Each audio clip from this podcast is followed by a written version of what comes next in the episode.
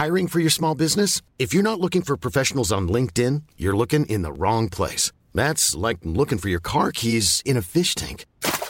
LinkedIn helps you hire professionals you can't find anywhere else, even those who aren't actively searching for a new job but might be open to the perfect role. In a given month, over seventy percent of LinkedIn users don't even visit other leading job sites. So start looking in the right place. With LinkedIn, you can hire professionals like a professional. Post your free job on linkedin dot com slash people today.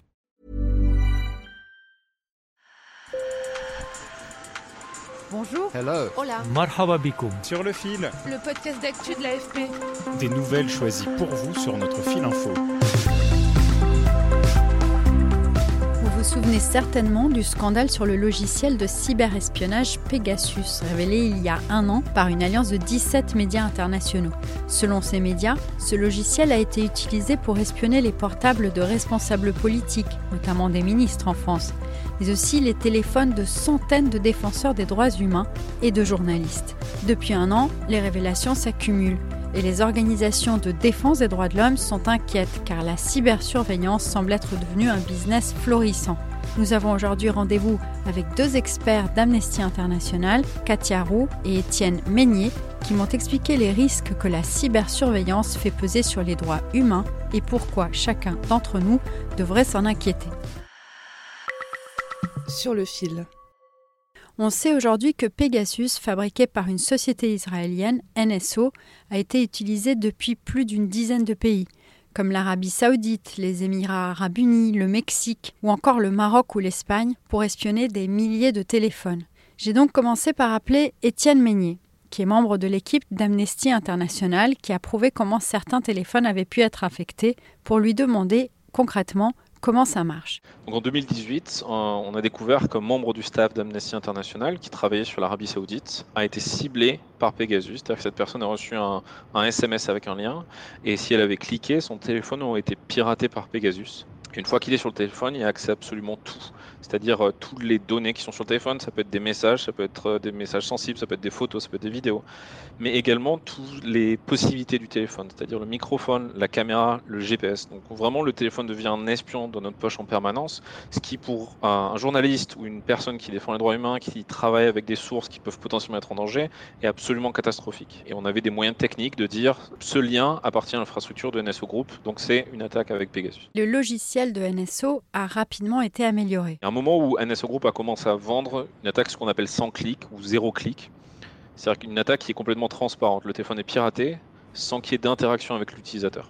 Alors ça peut se faire de différentes façons, par des bugs dans des applications principalement. Et surtout, ce que m'a expliqué Étienne Maynier, c'est que N S O est un des acteurs d'une véritable industrie qui est en train de se développer. C'est la partie euh, immergée de l'iceberg pour plusieurs raisons. D'une part, parce qu'on sait que, en tout cas l'an dernier, N S O Group était la principale ou la, la première entreprise dans, cette, dans ce marché, dans ce marché de la, de la surveillance ciblée, mais c'était clairement pas la seule. Et aujourd'hui, on a, euh, y a d'autres entreprises qui ont repris, euh, qui sont sur ce même marché, voire même, on sait qu'il y a d'autres entreprises qui essayent, euh, suite au projet Pegasus, qui ont essayé de reprendre les clients de N S O Group. Donc on voit bien que c'est en train de continuer et qu'il y a d'autres entreprises qui se mettent euh, sur ce marché. Le marché de la cybersurveillance est un marché extrêmement juteux, où se croisent des hackers, des éditeurs de logiciels, des spécialistes en sécurité informatique et bien sûr des services de renseignement. Il existe un marché gris où les attaquants, des États, des sociétés privées ou encore des criminels sont prêts à payer des sommes folles. Par exemple, un virgule cinq million de dollars pour connaître la faille de WhatsApp. Ça pose aussi la question plus générale euh, du développement d'une industrie de la surveillance. C'est-à-dire qu'il y a euh, les entreprises comme N S O qui vont vendre des virus informatiques, mais on voit beaucoup d'autres produits. Un exemple qu'on rencontre assez régulièrement, c'est tout ce qui est surveillance des réseaux sociaux et surveillance d'Internet. On sait qu'il y a un certain nombre d'entreprises qui vont essayer de récupérer toutes les informations qu'elles peuvent depuis Internet et faire des profils très précis sur des gens. Et, et ces outils-là, par exemple, peuvent être vendus à des gouvernements qui vont ensuite les utiliser pour cibler euh, des, des journalistes, des défenseurs de droits humains. Alors vous me direz, mais en quoi cela me concerne ? Je n'ai rien à cacher. J'ai donc posé la question à Katia Roux, qui est responsable des questions de surveillance et de liberté d'expression chez Amnesty International France. Je crois qu'on doit se sentir concerné, euh, d'une part parce que euh, ce sont des, des questions qui touchent nos droits fondamentaux, mais en réalité, euh, là on voit bien que le logiciel est utilisé contre les personnes qui nous informent, contre les personnes qui nous alertent, contre les personnes qui défendent nos droits. Donc quand on s'attaque, par exemple, à un défenseur des droits humains, in fine, ce sont toutes les personnes pour, pour lesquelles cette, ce défenseur se mobilise qui sont aussi impactées. Il faut comprendre que derrière, c'est aussi leur cause, leur combat, en fait, qui sont attaqués. Concrètement, cela peut aussi mettre en danger physique les personnes visées.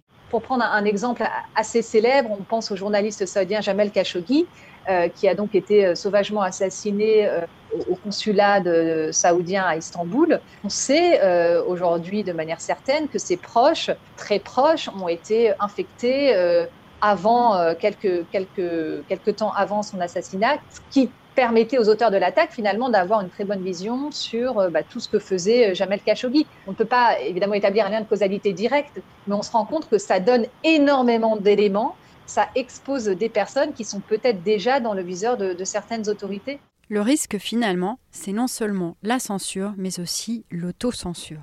Quand on est, euh, quand on est mobilisé, quand on enquête, quand on alerte sur des su- sujets sensibles et qu'on se dit... Euh, potentiellement l'ensemble de ma vie privée ou, ou les données que je recueille qui peuvent être sensibles vont être utilisées contre moi ou contre les personnes avec qui je travaille, euh, évidemment, on, on y réfléchit à deux fois parce que toutes les personnes qu'on a rencontrées ou qui ont témoigné nous disent euh, à quel point la sécurité euh, des sources euh, ou des personnes concernées est une priorité fondamentale dans leur travail.